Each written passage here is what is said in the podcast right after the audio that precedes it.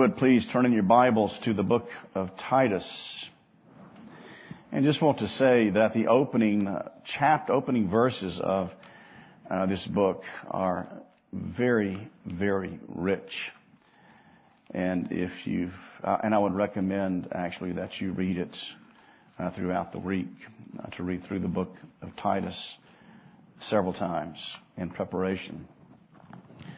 Uh, I don't think we're going to finish the introduction today, at least those first four verses, because the sermon's about 10 pages long. And uh, I don't think y'all want to stay here that late.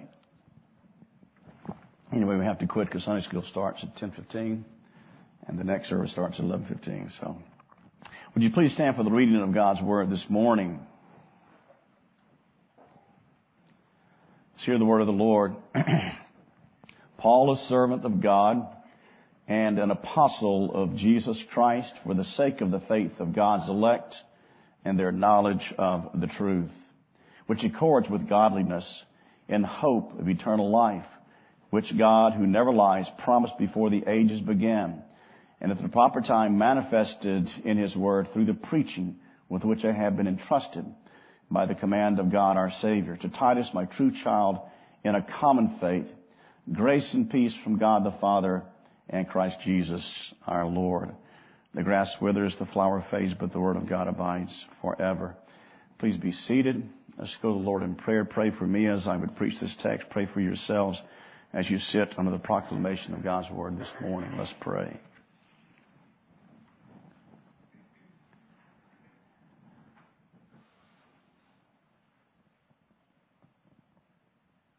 Lord God, we pray that you would be with us, for unless your Spirit blesses, uh, then it is all for no good purpose.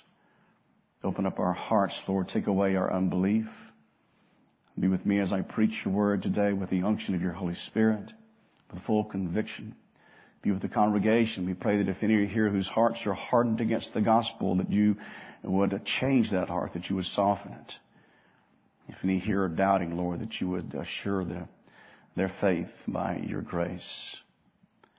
Pray that you would bless us in Christ's name. Amen. As noted last week, the apostle Paul wrote this epistle. There's not any debate about that. the scholars do not question that whatsoever. Titus is one of three letters that Paul writes called the pastoral epistles. Uh, one is written to Timothy, and the other written to Titus that we are studying this morning. Uh, two are written to Timothy, actually, First and Second Timothy. Uh, Paul wrote these letters to these men because he left them in charge of churches. Uh, Timothy was left in Ephesus. He was to teach. He was to preach. He was to install elders. Titus was left in Crete. He was to preach. He was to teach. And he was to install elders there as well. The apostle wrote the book of Titus on his fourth missionary journey. It's between 62 and 80, 62 and 64. And there is, as I told you last week, a strong emphasis on doctrine and proper Christian conduct. For the apostle Paul, and it should be for us as well, doctrine should influence the way that we think, the things that we do, the way that we live. As the psalmist says, thy word is a lamp to my feet and a light to my path. Well, this morning, as we continue on in this, these texts, we want to see the why of the apostles' ministry. Why was it that he was so committed uh, to doing what he did? The apostle Paul was a successful man. He was a Pharisee. His father was a Pharisee. The apostle Paul was well respected in the Jewish community among religious leaders. The apostle Paul was very, very influential. And as you know, he was converted on his way to Damascus, stricken blind for three days, and he was converted through that experience. And what the apostle Paul gave up was pretty much a life of, of ease. In exchange for that, he was beaten, he was stoned, he was shipwrecked on the island, on the island of Malta, and he went, was hungry at times, we read. And so the life that he lived, which was a life of rather ease, he traded it all in and finally was beheaded by Emperor Nero. Well, what would drive a man to do this? Why would he go about this? We're going to see that uh, this morning. Uh, briefly, last week, the Apostle Paul was called to preach, chosen by God to preach the gospel of the Lord Jesus Christ. He was an apostle of Jesus, which meant he was actually called by Christ, that he saw the risen Lord. That's what an apostle is, one who's called and saw uh, the risen Lord. So Paul was a servant of God and an apostle of Christ. We also saw that what a splendid example of grace this is for this man to be called into the ministry. Uh, he was one who, as you know, persecuted Christians. He was one standing by, watching the cloaks of those people who killed Stephen.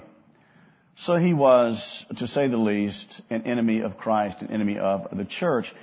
Then this great grace comes into the life of the apostle Paul, and he became one of the greatest missionaries that our church has ever known. And it was, he says, for the sake of the faith of God's elect, that everything that the apostle did, everything that he said, everything that he taught was all for the building up of the elect of God, the building up of the church of God. All that Paul did in relation to his calling was to encourage and build up the faith of God's people. Not to discourage, not to tear down, but to be positive, and in that preaching to build them up. Whether it was a call to repentance, to turn away from sin, whether it was a call of encouragement to rest in Christ, whatever the case may be, he gave them what they needed from the gospel, from the word of God for the building up of their faith.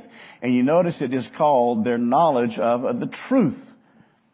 And so as the apostle Paul preached, he preached God's word, which is truth. What does Jesus say in John 17, 17? Sanctify them in the truth. Thy word is truth. And I would say this uh, before we move on. All truth is from God. All mathematics works in such a way it is because of God's orderliness. We live in a universe not of chaos, we live in a universe of order, even the rotation of the planets according to God's working. What does it say in the book of Hebrews? He upholds the universe. That Christ, seated the right hand of God, upholds the universe. So uh, all knowledge, all truth comes from God. Well, here particularly he talks about the truth of the gospel of the Lord Jesus Christ. It's a life transforming knowledge.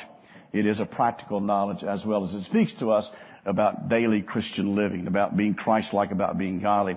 Well, this is where we can go. All that's from last Sunday. This morning I have us to see this as we look at the portions of this sermon Uh, in this text, Christians should have a high commitment to avail themselves to the proclamation of the gospel. Christians should have a high commitment to avail themselves to the proclamation of the gospel because the message of the gospel is the message of eternal life. In the first place then, actually the second point from last week, but the purpose of Paul's preaching. Paul understood the message he preached was from God. God gave it to him. The gospel of the Lord Jesus Christ came from heaven. Uh, at times it was delivered by the angels in the Old Testament. And so it comes to the apostle Paul from God himself. Paul received his call from God. Paul also understood the message he preached was from God. It was the message of redemption. So the message itself is not myth. It's not a fairy tale. It's not make believe.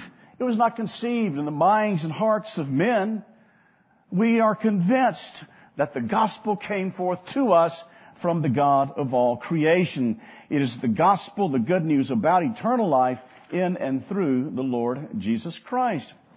Well, the message Paul preached was the message that once embraced, once believed, has great benefits.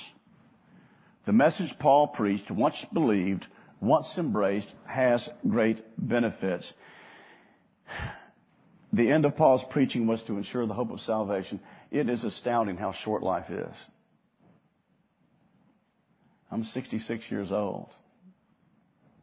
It's gone by very, very rapidly. Very, very rapidly indeed. The brevity of life. Life is short, shorter for some than others, but life is short. The longest life is at best short. Psalm 39:5, Behold, you have made my days a few handbreadths and my lifetime is as nothing before you. Surely all mankind stand as a mere breath. James chapter 4, 13 through 15. Come now, you say today or tomorrow we will go into such and such a town and spend a year there and trade and make a profit. Yet you do not know what tomorrow will bring. What is your life? If you are a mist that appears for a little while and then vanishes. Ruth Dallahan lived 93 years. Mr. Smith, who just buried in Hattiesburg, was 91 years old, I think, or 92. If we could speak to them, uh, if, if, if they were able to be cognizant as they were breathing their last and able to think, they would tell us, where did the time go? Where did the time go? It went so quickly. Where did the time go? But listen to this. it doesn't really matter. Hear me now how long you live. It doesn't really matter. Some people die young. Some people, if you live to 140 years old, it doesn't matter that much. What matters is what happens at the end of your life. What matters is how you live your life throughout the years that God gives to you. The gospel the apostle Paul was teaching, the gospel the apostle Paul was preaching, and this is it in a nutshell, it is to believe in the incarnation of God, that to believe that the Virgin Mary became pregnant by a miraculous work of the Spirit of God, that Jesus Christ is God in the flesh, that He kept the law for us, that He uh, took our penalty upon Himself on the cross of Calvary, that He died, He was held by the power of death for a time, and was resurrected from the dead, and ascended into heaven, and sit at the right hand of God, where he rules over all things. That's the gospel. That was the message that Paul preached. And the message of the gospel sets us free from the mastery of death. If you're a Christian, death does not have the last word in your life. It does not have the final say in your life. We make no mistake, we're not naive. Christians die. They've been dying a long time. Christians do die. But it's more to think of it as a change of address. We don't go to nothingness. We don't become uh, non-existent. What did Jesus say? Our God is not the God of the dead. He is the God of the living. Well, the gospel is a message of life in two ways. In the first place, if you're a Christian today, you have the richness of knowing Christ and the benefits of being a believer. If you're a Christian today, you have the richness of knowing Christ and the benefits of being a Christian. Well, what are those benefits? Well, today, we can commune with God in prayer. If you're a believer, you can go into the throne room of God and you can unburden your heart to God. You can ask God for help. He hears and He acts. That's a great benefit to think that the creator of all things, who is infinite in his being, listens to you. If you're a Christian today, you can commune with God in prayer, knowing that he hears you. Today, if you're a Christian, you may know that he does not hold your sins against you. And don't get me wrong, our sins do not please God. He is not pleased with them. But they don't condemn us. He's not pleased. He will discipline us. And sometimes He disciplines us for no reason, not that we've done anything. As it says in the book of Hebrews, in order that we may share in His holiness. But though we mess up, and we will mess up, for there's not a man who doesn't sin, we don't take comfort in that, or we don't rationalize, well, that's just the way we are. Uh, we're to strive to be a godly before the Lord, strive to be perfect, as it says in Matthew 5:48, you shall be perfect, even as your Father in heaven is perfect. But when we do fail, our God does not condemn. Listen to the scriptures. Wretched man that I am, this is the apostle Paul in the book of Romans, who will rescue me from this body of death? Thanks be to God through Jesus Christ our Lord. So then, I myself serve the law of God with my mind, with my flesh, I serve the law of sin. There is therefore now no condemnation for those who are in Christ Jesus. You will, if you're a Christian, you will not see hell. I read Spurgeon this. He was uh, commenting on this. He said that um, if you are a Christian today, if you're trusting Christ today for your salvation, you are saved. If you're not trusting Christ today for your salvation, you're condemned. Plain and simple.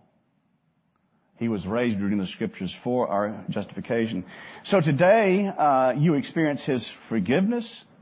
Today, you are able to learn more and more about Him, and I want to urge you, just urge you to please read the scriptures. Please spend time in, in the Word of God. Please try to memorize these texts that we have before us each week. Thy Word have I hid in my heart that I might not sin against thee. Not thy Word have I put on my bookcase. To have it in your heart means you've got it. You've got it in your mind and heart. You've got it memorized. And everybody here can memorize Scripture. I would urge you to read the Scriptures and to make it something that is a priority in your life every single day. Today, if you're a Christian, you experience His presence and His peace as well and comfort. What a blessing to know God loves me. What a blessing to know He's working things that are ultimately for my good. Though I may not see it today, ultimately it is for my good. I can rest in that because He loves me. Today, if you're a Christian, you enjoy the richness of all the blessings that you have in your life. A wife, a home, a child, and the great promise of Jesus, I will never leave you nor forsake you. So we talk about life in Christ. We can talk about it in two ways. Again, the first thing being that we have richness of life and fellowship with Jesus today. The second thing is the gospel is much more than about blessings we enjoy in this world. The gospel is about blessings that we will enjoy in the world to come. Eye has not seen, ear has not heard what good things God has in store for those who love Him. So the gospel is about life, is about life everlasting, unending life, living in perfect unity and peace with God, free from sin, free from temptation, and to be free from any sickness again. That's heaven. That's what God has done for us. That's what the Lord will do for you. And the hope that He has here, I, hope, He says here in the text about the resurrection, uh, the hope of eternal life. Oh, what is the Apostle Paul not saying? Well, the hope is not an expression of uncertainty. It's kind of like uh, I can say, I hope it rains today. We kind of need the rain, but it sure doesn't look like it. I hope, but I don't think it's going to happen. Wishful thinking. I can say, I hope I go to Florida this year, but I can't say 100% that I'll be there. I don't know. I hope to go. I'm planning to go. But it is perhaps wishful thinking. Something could happen and I could not be there. I do not control or predict the future. Neither do you. We cannot control or predict the future.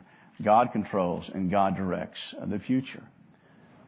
Where will Southwest Presbyterian Church be a year from now, two years from now, three years from now? I don't know. We've had a lot of people missing in action because of COVID. A lot of folks listen home. That's a great thing to have this marvel of technology. People can sit home and, and uh, observe the service. What I would hope for the church, I would hope that it will be full of people. I would hope that the preaching would be solid and sound. I would hope that people would be being converted. I would hope for unity in the church. I would hope this would be a light for the cause of Christ in this area. And I pray that. This next Wednesday when we have our prayer time, I want you to pray for the church. That's one of the things we're going to focus on. Prayer for the church. Pray for yourselves. Pray for God's grace that you would grow in knowledge and holiness, but pray for the church, for this church. Pray for our presbytery, which is the Houston Metro Presbytery. And pray for our general, our assembly uh, that will be coming to a meeting, I guess, this coming summer perhaps. Well, to tell you something that is a sad sight to see. Is a building that used to be a church and it's empty. There was a beautiful building on Westheimer, I think. It might have been Eldon. You could tell it was a, it was a church building at one time. Very pretty. Old stained wood. And now it's a restaurant. What happened? I pray that doesn't happen here. When we were in Scotland, those times we went over there for the bagpipe competition, um, there were a lot of empty buildings, empty church buildings. There was one in Stirling called uh, the Church of the Holy Rood, which they were rooted there. That's the one where they had the wall built between the two sides, where one group came in on one side, the other group came on the other side, the east and west side. Uh, they had a falling out over a pastor, and they didn't want to see one another, so, so they neither wanted to give up the building. So they built a dividing wall. They wouldn't, wouldn't speak. They'd come in, they'd worship, and they would leave. That wall was taken down, I think, in the 1930s or 40s. But there were like 12 people left in that building for that church. So they had a collection box as you went in. The church was probably built in the 1700s. Had a you know place you could put money so they could maintain the building. Other church buildings that uh, we saw in, in uh, um, I think Balquhidder, I think is how you pronounced it, was a totally empty building. The, all Presbyterian churches. That's a sad, sad thing to see. What we want to see happen is God to bless. And so we pray that God might bless. And the hope that God might bless and the hope of heaven is a certainty. It means an anticipation, an expectation, and confidence, and to anticipate with pleasure. That's what hope means. It's not like I hope it rains, but I don't know if it's going to. I hope I go to Florida, but I don't know if I can. It is a confidence, this hope that the apostle Paul has, a confidence. And so we read in Acts 23 and verse 6, Now when Paul perceived that one part were Sadducees and the other Pharisees, he cried out in the council, Brothers, I am a Pharisee, a son of Pharisee, a son of Pharisees. It is with respect to the hope of the resurrection of the dead that I am on trial.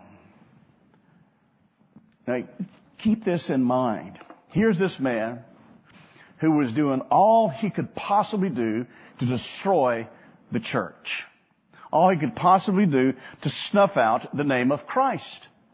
That was his, he lived for that. And he thought he was pleasing God.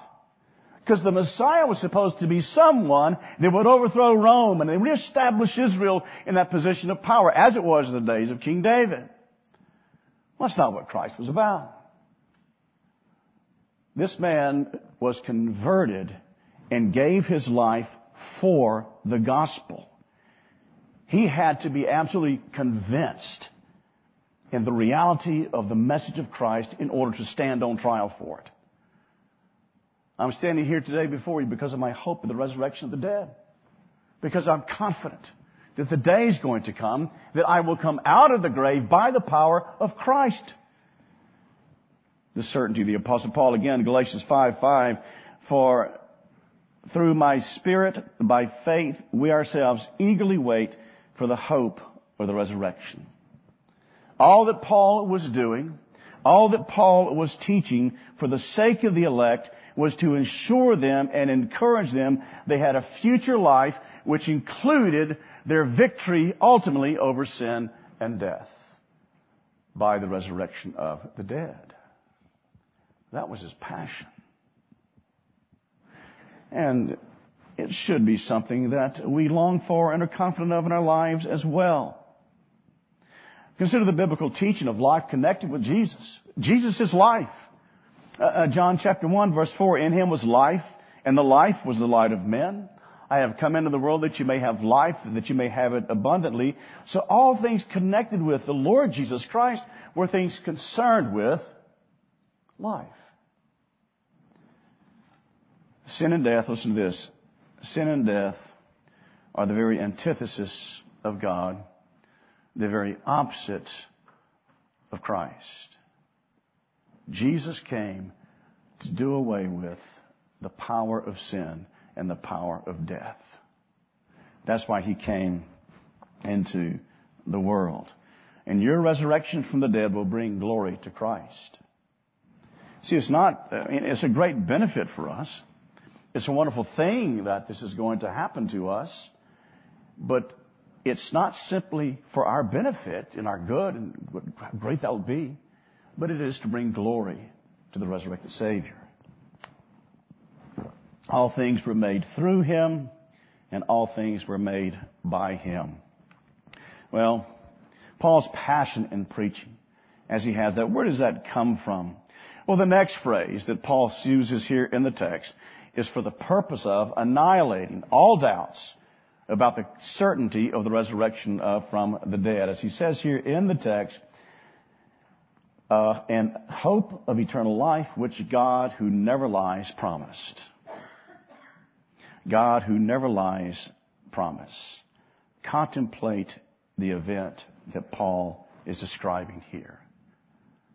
That there will be a last day of history.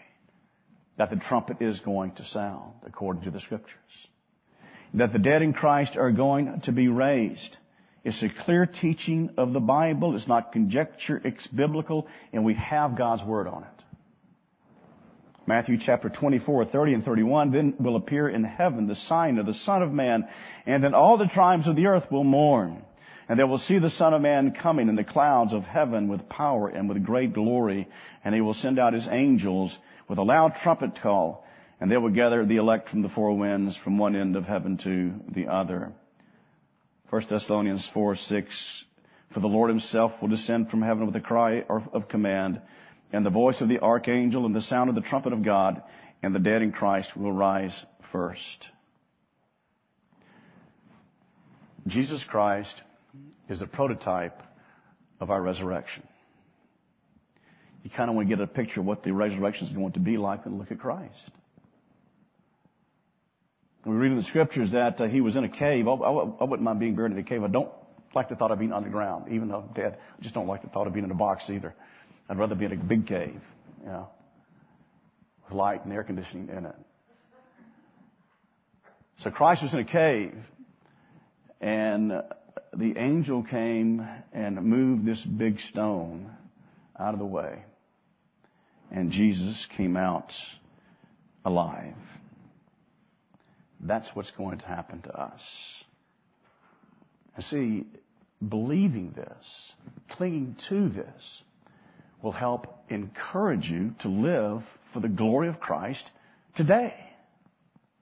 And to recognize what he went through to bring us to a position of being able to be raised from the dead will all the more, it should encourage us to live to please him.